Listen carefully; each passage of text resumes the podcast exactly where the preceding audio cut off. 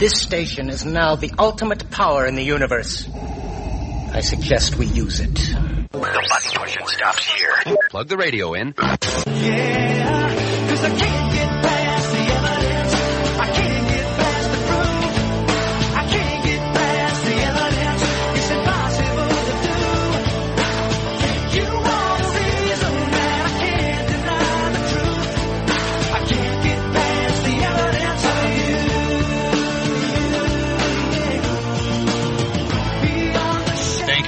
everyone, for joining us once again. This is Evidence for Faith, the voice of Ratio Christi, the Student Apologetics Alliance. This is the Christian Evidences and Worldview radio program where we give you the evidence that shows that Christianity is true. I'm Keith Kendricks. And I'm Kirk Hastings. And we have a great guest today, an author, and we're going to get right to it very soon, but I want to remind people that they can check out our website, evidenceforfaith.com. That's evidence the number four, faith.com, where you can find archived shows. You can also listen to us through podcasts at iTunes or at Double Twist, and you can always check out our Facebook page and ask questions, get into discussions there, or you can email us at email at evidenceforfaith.com. Also check out ratiochristi.org for more information about the Student Apologetics Alliance. Uh, I have a quote of the day, Kirk. This one will be interesting, I think, for you. And for me, it's from H.G. Wells, and I'm stealing it once again from Apologetics 315 since they just send them to me in the email and I don't have to look up any quotes. so, and usually I like the ones they send. Uh, so this quote from. Wells, I am a historian. I am not a believer, but I must confess as a historian that this penniless preacher from Nazareth is irrevocably the very center of history.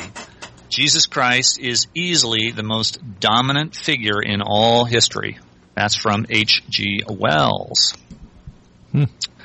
Well, I had a couple of news items, Kirk, but when I went to do the research on them, they, you know, it was a, bu- a bunch of flash in the pan stuff. It was, uh, uh, you know, fancy headlines, and so, oh, this sounds interesting. So you print it out, put it in the pile for stuff to uh, look at and research for the show, and it was just a bunch of nothing. So um, a little editorial uh, over hyperbole, I think, with the uh, with the uh, headlines. So nothing really going on out there, at least that I came across. Where are you doing your research? The National Enquirer?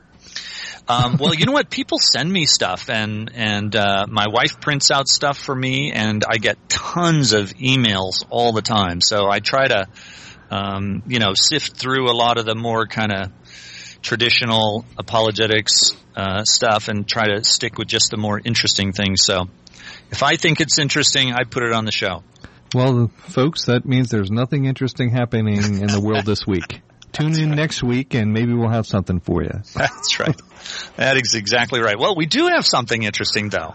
And that's what we're going to be doing. We're just going to jump right into the main topic of the show.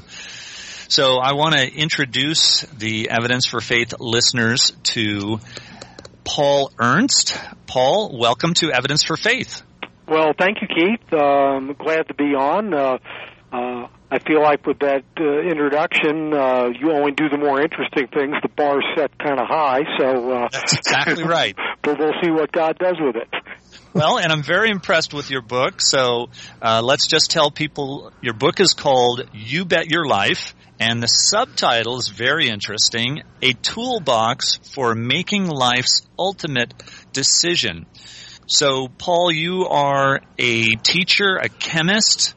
Um, I always like to start out by asking authors about themselves. So tell us a little bit more about well, I'll, yourself. I'll go to ahead with, uh, with a listeners- bio, and if I if I get long-winded, uh, feel free to cut me off and change the subject. But um, I was always fascinated with science. I wasn't a great student. I went to a, probably a, a B minus university where I, I majored in chemistry and uh, was accepted to graduate school. Never went. Opened a motorcycle shop instead. I guess that can tell you how uh, how much of an egghead I am. and um, uh, raised in a marginally Christian household. Dad thought it'd be a good idea to take me to church. By the time I was in high school, I was under the uh, influence of a college buddy who was taking philosophy classes and uh, existentialism and Zen and all these ideas were whizzing by me, and I thought they were pretty heavy stuff. And uh, Mm. God sounded like Santa Claus. And uh, I didn't return to the faith until, uh, or uh, I should probably more say, come to faith until uh, my early fifties. And I spent most of that time as a oh, kind of a scientific materialist in my worldview. I was never a rabid atheist. Uh, I thought the Christian story, uh, you know, held some attraction, and uh, but it was just a little unbelievable. Right. To decide I wanted to believe what the smart people believed, and they were all naturalists. Yep. Very good. So you were an atheist for how many years? Well, it would have been from um, entering high school until about age 52. Uh, so I know it was um, uh, 12 years ago because it's written in my Bible. I just uh, celebrated that anniversary. Okay. In oh, interesting. Oh my goodness. So for you then, how do you look at your past life? I would, you know, uh, God was so kind to me that He saved me when I was 18. I was exactly like you. I wanted not to be a pretender. I, I didn't want to have anything to do with something you couldn't know for sure. And, uh, you know, I remember a, being oh maybe in junior high and a friend of mine saying you know when you become a, a scientist you have to promise to be an atheist and i go oh really is that true Yeah, But, I uh, probably wasn't that philosophically aware to know that they strictly entailed each other the way it's Right. presented now. But um, it just seemed that uh, empiricism and, and science was the way to truth, and anything uh, else was uh, just guessing. So looking back at your life do you do you feel bad do you feel like hey you know how come i didn't know this what you know Well, I tell you what I, I feel bad about. Uh, of course, the, the responsibility is on me. God tells us uh, that you know men are without excuse, and in hindsight, I, I can see that. Um, so some of it was rooted in pride about wanting to believe what the smart people believed. And I wanted to be one of the smart people. If I really was, I would have majored in physics and got a doctorate. But there are just not enough cubic inches under under the hood here to to go on that far. But uh, you know, I like to read Scientific American and uh, feel that I had some proximity to that. You know, sort of bask in the glow of uh, the intelligentsia. Right, right. Wow. Well, let's uh, let's uh, tell people then about how you came to discover Christianity and make Jesus the Lord of your life. Well, I was involved um, in a business deal. At the time, I was writing a newsletter for people that were investing in biotechnology. Um, with my degree in chemistry and having worked for a pharmaceutical company and also having been a stockbroker, I thought that field was uh, underrepresented, and I thought I could write a newsletter. And uh, I was a terrible writer, um, but managed to actually sell a few things to, to some doctors. And I wrote up this one company that had a promising arthritis treatment, and they were doing an IPO. Startup. So I went to the dinner, and uh, it was mostly industry stockbroker types there. And one of the principals got up and said, God gave us these seven molecules, and we need to use them with integrity. And everybody's looking at each other, where'd that come from? And three weeks later, I got uh, an envelope from this person who's an attorney, had a very official law firm looking envelope. And it was an attorney argues for the divinity of Jesus Christ, as though it was a court brief. It was about 30 pages long. And at the time, I was involved in cross country ski racing, driving up from Denver up to the mountains every weekend. And I tell my girlfriend, I said, read some of that to me. And it was uh, evidence for the resurrection and um, the messianic prophecies and how they related to Jesus. And I'm thinking, nobody ever told me this stuff in Sunday school. Right. And I'd, I'd have her read a few pages, and then I'd put it down. And then I thought, you know, I'm over 50, and uh, I may be, I'm staring at eternity here. I'm on the downside. Maybe I better figure this some of this stuff out. So I went to work on it, and I ran into a few believers. They sent me The Case for Christ by Lee Strobel, and I got into that whole genre. And at the Mm. same time, I'm I'm on the internet and I'm I'm googling stuff. Of course, you you know you get links, and I'm over at Internet Infidels. So I'm thinking I'm really hoping this is true, and I go, ah, no, it isn't. Yes, it is. And but after uh, about 18 months of sifting, uh, I said, I'm I'm compelled to believe this. And a friend of mine said, Well, you want to go to church with me? Uh, so I did. I brought my girlfriend, and uh, she was not interested. But after attending church one time, she said, "I need something in my life." We we told the pastor we were interested in joining, and I guess we need to be married. He says, "No, you don't understand. I'll marry you, then you can join." Oh, is that how it works? and as it turned out, this first pastor, his day job was a philosophy professor. So I took his classes at the local college, and I had all my questions. You know, how did something come from nothing, and all that stuff. So thanks to Dr. Max Sotak, uh, now at Regis University, uh, you know, I think I got a, a relatively fast education, and he pointed me to the vast array of apologetic literature out there um, based on my personality and what he thought worked. And so that put me in that uh, wide world of apologetics, which isn't so wide. I've come to know most of the most of the principal figures in it. Uh, and that's uh, what I've been been in. What I've been in for uh, the last uh, ten years or so. Wonderful. Well, let's uh, remind people if you're just joining us, you are listening to Evidence for Faith, a ministry of Ratio Christi. I'm Keith Kendricks, And I'm Kirk Hastings. and we are speaking with Paul Ernst, author of You Bet Your Life, a toolbox for making life's ultimate decision. And I guess we should let people know at this point that this book is not a biography of Groucho Marx. Yeah, that's right. I, I thought of the same thing. Yeah, and and if you all keep buying the book, you'll keep me ahead of Groucho Marx in the search engines. So. That's good. So, um, so Paul, let me ask you then, why did you write this book? Well, um, a significant detail came up. Um, I alluded to the fact that I was a cross country ski racer, and I was pretty darn good at it to, to the point of uh, probably idolatry. And um, my last year of racing, I started going downhill pretty fast. Had some tests run. Uh, turns out I had heart failure. The muscle was giving out. Mm. Uh, maybe genetics, maybe just abuse and I was told to take medicine and uh, not push too hard. and I was out on my roller skis, if anybody knows what those are, um, and I dropped dead in the neighborhood uh, with a cardiac arrest, and I was without a heartbeat for 40 minutes. Wow. And as God's providence would have it, uh, I dropped in front of the house of a trained lifeguard from Hawaii who was just stepping out the door. Uh, so I had uh, excellent CPR, and still my odds were very long. And I've recovered from that. I have an implantable defibrillator, and it's been a really bumpy road.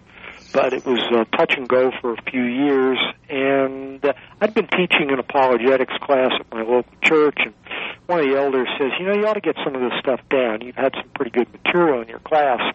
And I tried to put out a couple things, and I, I showed it to him. Steve Laughlin is in the in the uh, acknowledgments, and he said, "Geez, you're a terrible writer." I said, "Yeah, I know. I know I go. am." That's helpful. yeah. And he said, I tell you what, why don't you work on this and I'll look it over for you. Well, Steve beat on me for about four years till he said I had something acceptable. and, um, but, you know, I guess, uh, So by then you needed I'll a second question defibrillator. for you. Why another apologetics book? Because I'm sitting here right now in my office looking up at a you know a shelf full of them. Uh, William Lane Craig, uh, Gary Habermas. You know they're all there. Um, You know I'm not an expert in any of these particulars. Uh, I've done a little science. I've taken some philosophy classes, but I'm certainly uh, not a scholar by any stretch. But one of the things I wanted to get down was uh, an approach for the lost. A lot of those books make Right. you know very strong arguments for their particulars that the universe had a beginning or life requires a designer, and I've got that stuff in my book. But I came out of you know a pool of friends that were you know, pretty much all atheists, or in many cases here in Boulder, uh, pantheistic. We have a Buddhist university, and um, breaking through to them was very difficult. And I can't say I've, I've had a lot of success, but I've thought about ways to frame it. And I, I, I think the ultimate way to get the, the attention of the world I'm coming from, which is past 50, you know, I think we're all looking at the other side, is to start with an indispu- indisputable fact. We're all going to die. Mm. And I was very familiar with the work of Pascal and the wager, and so with death as the indubitable starting point, um, and the wager, which we can talk about a little, uh, I'm trying to frame this in such a way that I have their attention that their eternal destiny is worthy of consideration. And Pascal was essentially giving a plea to his countrymen not to be reckless with their souls. Yeah, I, the uh, point I want to stress with our listeners is that this is a book for non-Christians. And that's actually fairly rare. There's a, lot of apologetics books out there that are written for other Christians, um, which is fine. But uh, just surprises me. I, I'm, I'm a bit surprised that there aren't more books that aren't uh, essentially large tracts.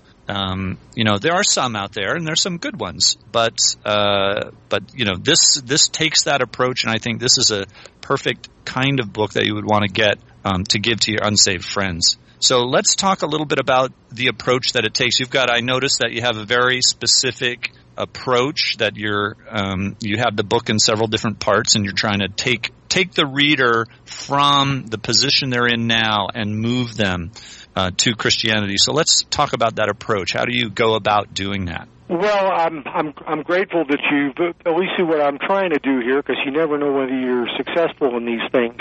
But uh, part one is titled "How How Are We to Think About the Way Things Are."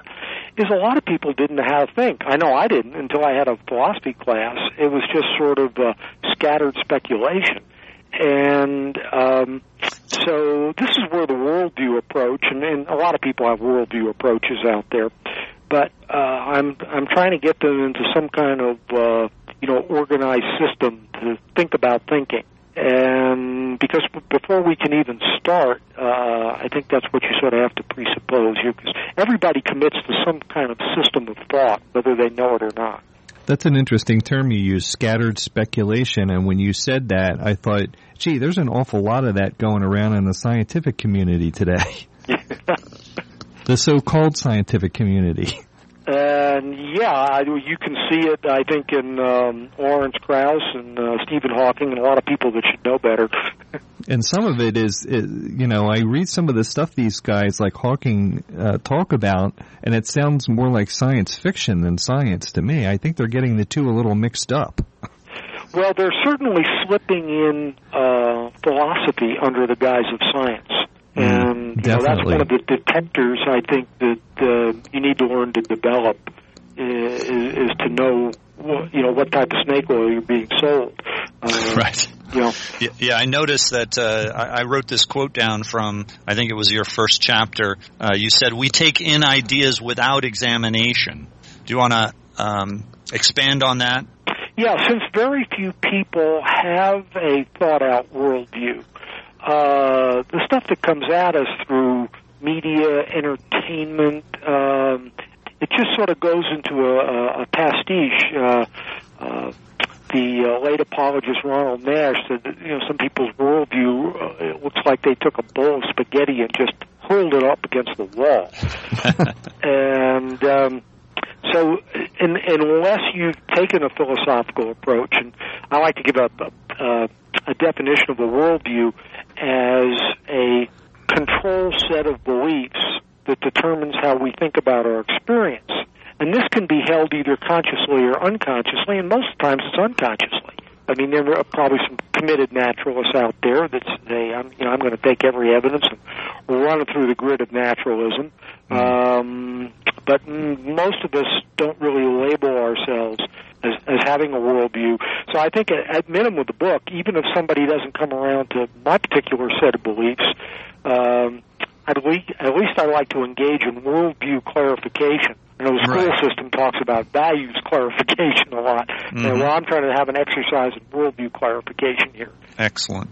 I, Excellent. that's interesting too. That uh, along with what you just said, I think a lot of people today don't bother to uh, construct a worldview for themselves because there's so much entertainment and so much activity and so many things vying for our attention today through the media and movies and everything else that's thrown at us that it's it's become more possible today to go through your entire life and be constantly busy but never think about your worldview. Yeah, and the way information uh, comes at us now, it encourages fragmentation. Um, Yeah. You know, diversity rather than unity.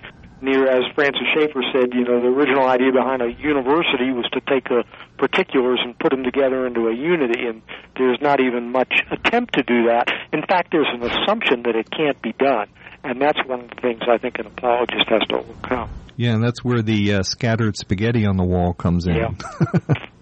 So your uh, first step then is to show people that agnosticism isn't a safe place for a person to be.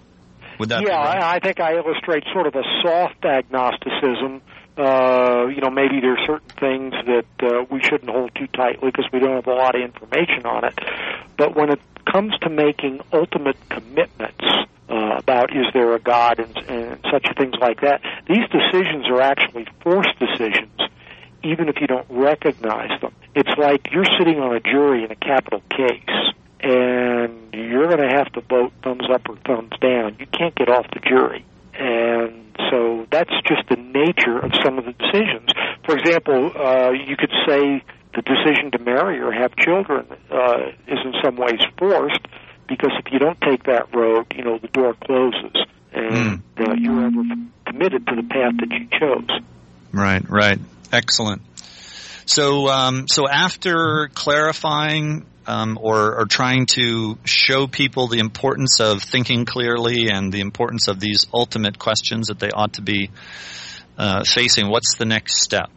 Well, I'll just back up a little bit uh, and point you at chapter four on developing a worldview, because I think the system there is uh, somewhat unique. I got it from my philosophy professor, uh, Dr. Sotak. You can see a lot of it's in block quotes, and they're essentially all, all all thinking drops into you know one of three buckets: either naturalism, pantheism, or theism, and they're all sort of faith commitments. There's a certain circularity to them that's inescapable. And it makes it sort of sound like they're a next Mexican standoff, just pick one.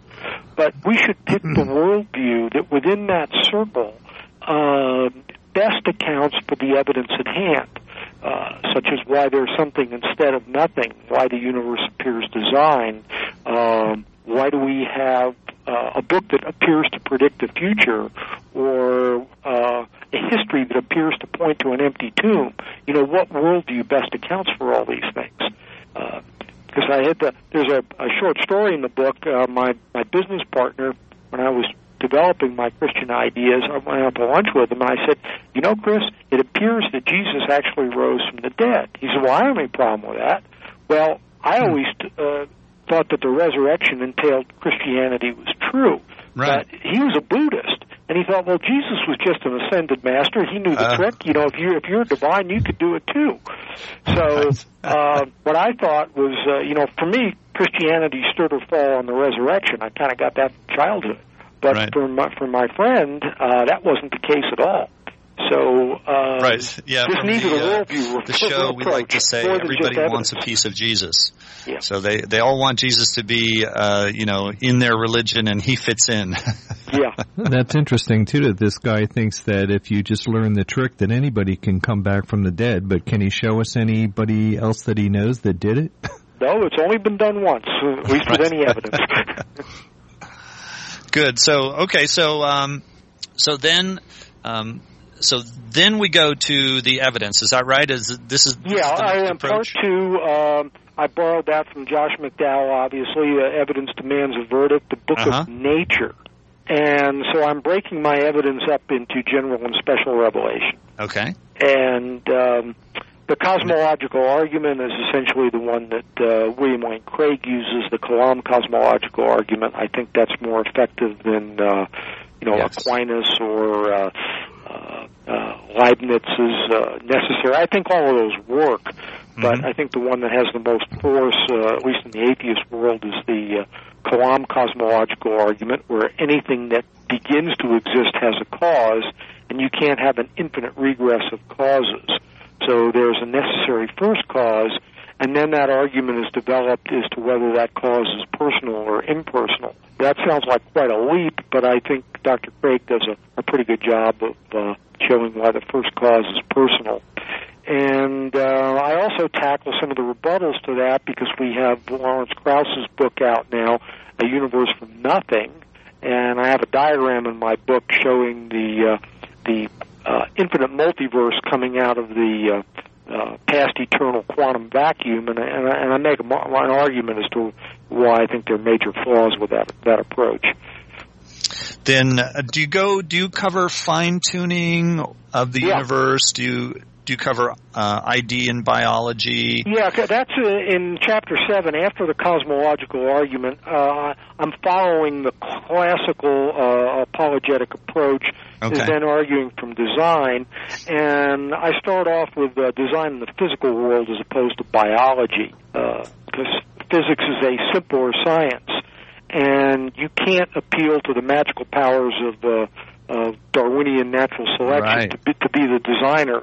So you have brute force uh, design staring you in the face Right. with the fine tuning, and um, yeah, I, I put up some numbers there. You know, One is uh, something from Roger Penrose. Uh, it's esoteric. I don't even pretend to understand it, except I can write the number down. It's Right. 10 to the 10th to the 23rd power for the phase space fine tuning, and whatever that's about. Uh, that number is so mind-boggling. You couldn't write it out if you put zeros all the way across the, the known universe. And so that pretty much shuts the door to, uh, uh, I think, any by chance or naturalistic argument uh, for cosmic design.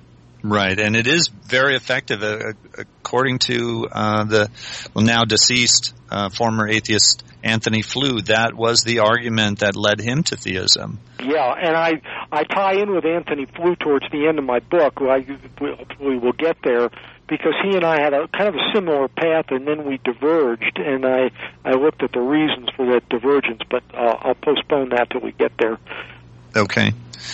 Well, um, well, walk us along. I, I'm really intrigued with this whole idea of you know that you've written a book that is for the non-Christian, um, who who, and you're going to walk him along, um, you know, as if you were having a, a, a long discussion with him, and you know, you first established the importance of thinking about things like this, and and the fact that you can actually know some things uh, about uh, eternal things and whether God exists or not. And then you begin to show the evidence that God exists. So, all right, so we've shown that um, there's good evidence that God exists. What's the next step? Where do we go with well, this? the next step is, you know, I want to move to uh, Jesus rather quickly, and um, but again, in uh, keeping with the idea of leading people along a path, is people have preconceived ideas about how Jesus is or who he is, Mhm. and those things just didn't occur in a vacuum. There, there's a history. Uh, about why the uh, at least the secular world thinks what they do about Jesus, and so I titled that Jesus Studies Since the Enlightenment, where all this kind of got kicked off. And uh, you know, one of the first things you'll run into uh, is is David Hume's thinking and his his argument against uh, miracles and his uh, kind of global skepticism. And so I walk people through some of the Enlightenment thinking, which is very much with us today, and uh, through uh, deism, uh, on to uh, getting a little closer to us, uh, uh, Immanuel Kant, and you you know you can't know uh, uh, spiritual realities; they're behind the wall of unknowing. Kant believed them; he just think, thought we didn't know them. Hmm. And um, so I think framing that historical background helps somebody see, gee, maybe that's why I think about this stuff the way I do. Very and, interesting. Uh, then I So get to the meat of it, a- which is God's existence uh, the, in the resurrection of Jesus. That's kind of a, a Francis Schaeffer like approach uh, to things, giving Yeah, I, I've been influenced by Schaeffer. My first pastor, the philosophy professor, gave me uh, Schaeffer's uh, "He is there and He is not silent," and uh, you know I'm probably somewhat influenced by that. Well, I wish we saw more of that because um, I think you're right about the importance of that. Um, I know it was very important for me as a young believer to see how ideas had changed uh, over time and why it was that we believe the things we do. So I'm certain that it's important for non-Christians to see how they got to to think the way they do.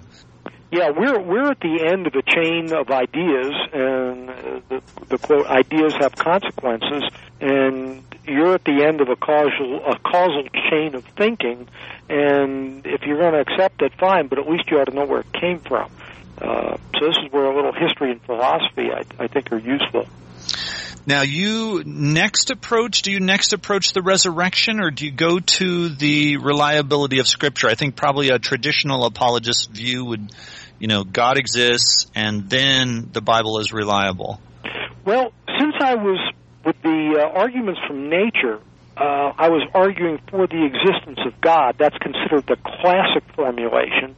And even though most apologists don't do it, um, just following my table of contents, it says God's existence in the resurrection of Jesus. This is not so much an argument uh, for the resurrection. I developed that later. Is I'm using Jesus to argue for God's existence. And that may seem a little odd, but that's the way I came to faith. Um, as I'm reading things like the case for Christ, I'm getting more and more confidence, you know, that Jesus' tomb was empty on Easter morning and that he appeared, et cetera, et cetera. And I still have a hard time getting wrapping my uh, head around the idea of a, you know, an infinite personal God. That's a little more nebulous. And so for me, I went what's perhaps backwards from the classical formulation is if Jesus was raised from the dead, what is the best explanation from that for that? Well, God raised Jesus from the dead, and then later I develop a context is it's not just any God, but the God of the Bible. Very interesting. Very interesting. Well, for those who are just joining us, you're listening to Evidence for Faith, a ministry of Ratio Christi. I'm Keith Kendricks. And I'm Kirk Hastings. And we are speaking with author Paul Ernst, author of the book You Bet Your Life.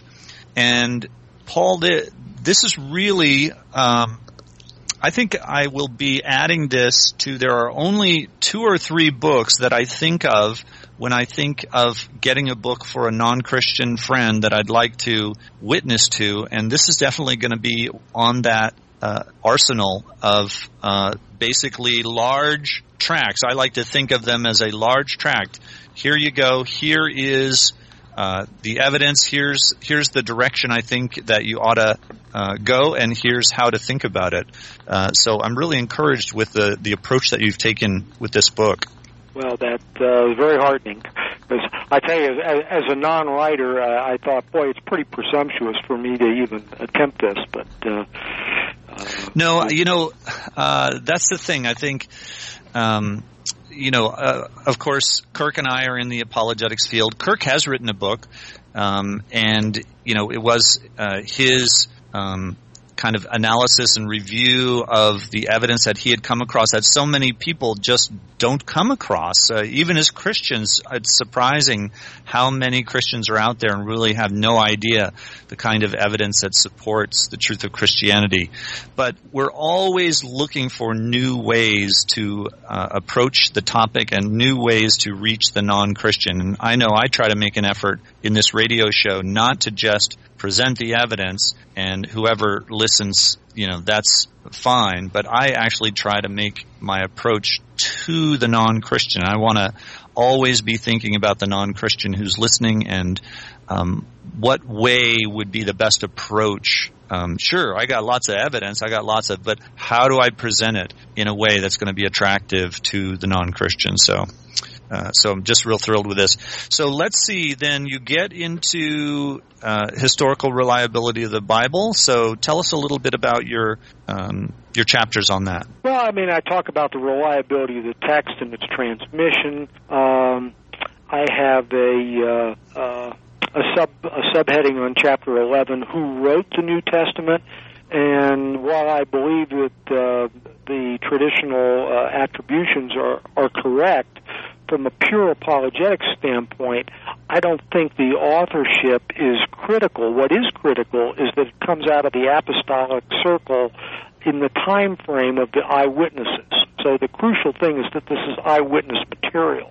Mm. And it's a, I think, of somewhat lesser importance whether the gospel is according to Matthew or, or by Matthew's own pen. You know, in the case of Luke, we pretty much saying he's writing his own hand, and Paul says that in places. Paul's letters are the authorship of, of the Pauline epistles, the major ones, are not in any kind of question. But um, my takeaway for the reader to not get too bogged down into a you know an internal Christian debate uh, you know, over the Mm. synoptic problem or any uh, any of those things is to just come away with this is eyewitness material and uh, First Corinthians 15 weighs weighs heavy on that. And and how do you how do you um, what's your evidence that you present that that it is eyewitness as opposed to legend?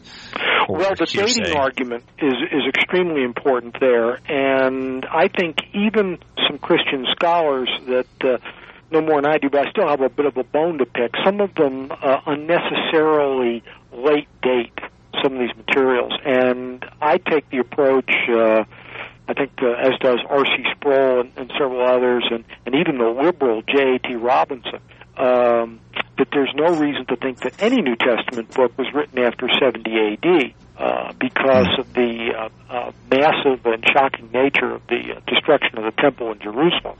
I know it's an argument from silence, but it's really hard to believe that these Jewish writers wouldn't mention the destruction of the temple, uh, particularly Matthew. You know, Matthew's whole theme is prophecy and fulfillment. You know, he's going through the New Testament. I mean, the Old Testament. And he said, the Old Testament says this, and guess what? Jesus did it, and you know, to fulfill. And he's just back and forth. And in Matthew 24, um, Matthew has Jesus predicting the destruction of the temple, and if Matthew had lived to see it and write it, I, I don't see how you could have stopped him from saying Jesus predicted it, and look what look what happened.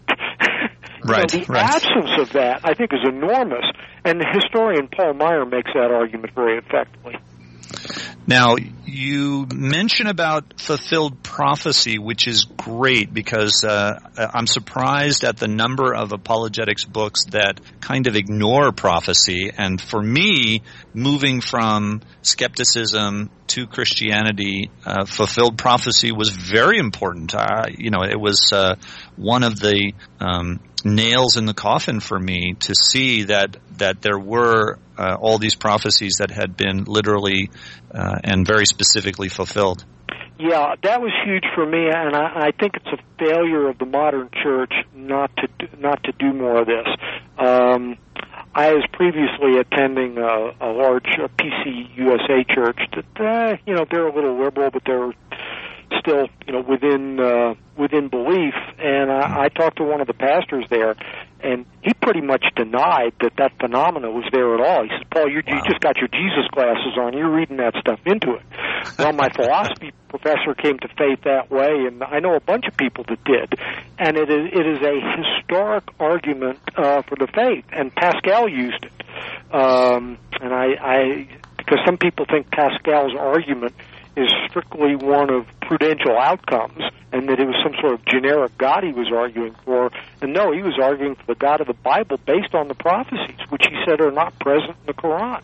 Um, and we know they're not present in any other holy book. And also that for uh, the resurrection of Jesus, you know, you might say it's one of those weird things.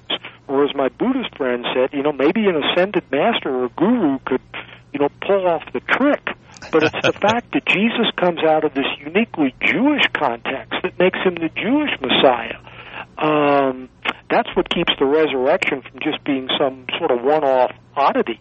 Is the uh, the Jewish context of it, and I think that's being neglected. And I really did want to pound that nail, and I, and I sp- I spent some time on it um, because Jesus appealed to it uh, himself. In fact, Mm. this first time out, he opens the Isaiah scroll and says, Mm. "Guess what, folks? This is me." And and his audience wouldn't have accepted that kind of thinking, except they were Jewish and they'd seen fulfilled prophecy even within the Old text, Testament. uh, such as the destruction of Tyre and a number of number of things like that that I point to. So um, this is very much uh, Jewish thinking. Uh, Deuteronomy 18, the test of the prophet. Uh, Jesus appealed to it. So I think for the modern church, you know, to drop this is is, is a big mistake. Yeah, yeah. So you next go to some objections uh, to the Christian view of God, and you've got some standard ones, but I'm very interested. I want to hone in on this. You have uh, a section on the hiddenness of God, which again I think is another very neglected area. There's not a lot written on it, and uh, so could you expand? on what you have about the hiddenness of God and why we need to know about it. You know, that's Well, funny. very- That's that's the section that jumped out at me too, Keith, when I was looking over the book. Yeah, yeah. And well, you know, I, I feel like I, I didn't do that much with it, but I, I, I put it in there because I, I, I know it is kind of big. And in a very crass way, atheists like to say, well, I'm going to pray up here on the stage to be struck by lightning in five minutes, and it doesn't happen, and they say, see, he doesn't exist. Um, and so uh, I think the approach is, well, just how hidden should he be? Because if God's presence was overly intrusive, uh, there wouldn't be any room for faith or for tr- for trust. Uh, and I think I use an analogy like if there's a policeman on every corner, or, or you know, there's a cop car behind you when you're driving. You know, can you say your driving is virtuous because you're not breaking the speed limit? and so That was a good analogy. I like Yeah. that. I, I think we have to trust God that, that He's apparent in just the right amount. There's enough evidence for those who truly seek Him, That- and the Bible yes. actually tells us that He that He hides Himself for those that don't want to find them. So Yes. yeah, God God does hide. Yeah, that's right. And and uh, you well, you have it in the words of Jesus very specifically. They asked him, "Why are you talking in parables?" Yep. You know- and He who has ears to hear. That's right. That's right. So the, so there's just enough evidence for those who are searching and for those who don't want to hear it. Okay? And it's interesting too uh, when you look at the passages, uh, and it's it, it's a number of times in the Gospels where uh, Jesus committed miracles, and then he turns around and tells his apostles, "Shh, don't tell anybody I did this."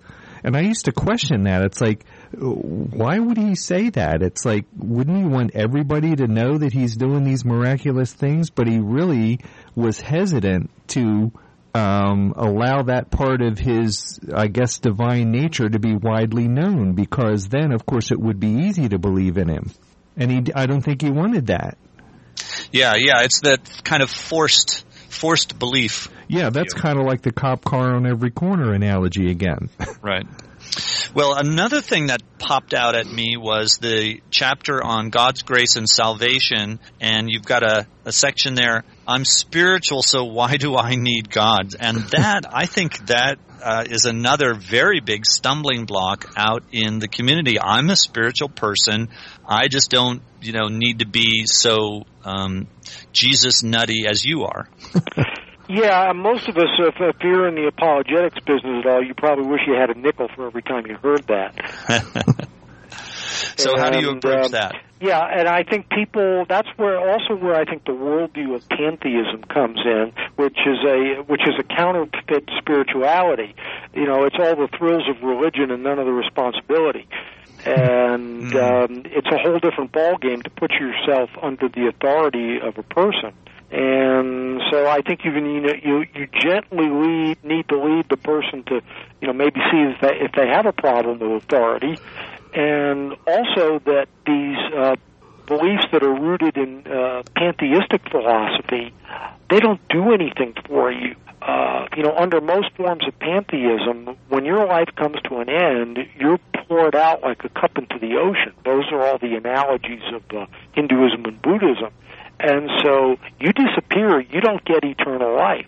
So for the seeker of eternal life, this spiritual stuff, it just doesn't get you anywhere. Even if it's true, what good is it? Hmm. Very good, very good. So um, then, as you finish up the book, are you are we back to the um, Pascal wager? Yeah, I circle back to the wager, um, and I'm trying to get people to focus on what they actually want.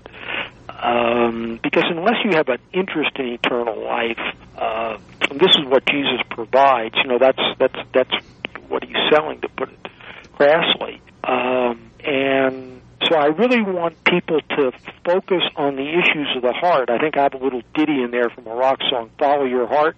Mhm. Um, and then I have a quote from um, I think it's Jeremiah 17: "The heart is desperately wicked," and so you got to be careful of where your where your heart's taking you, right. um, and why do you want what you want.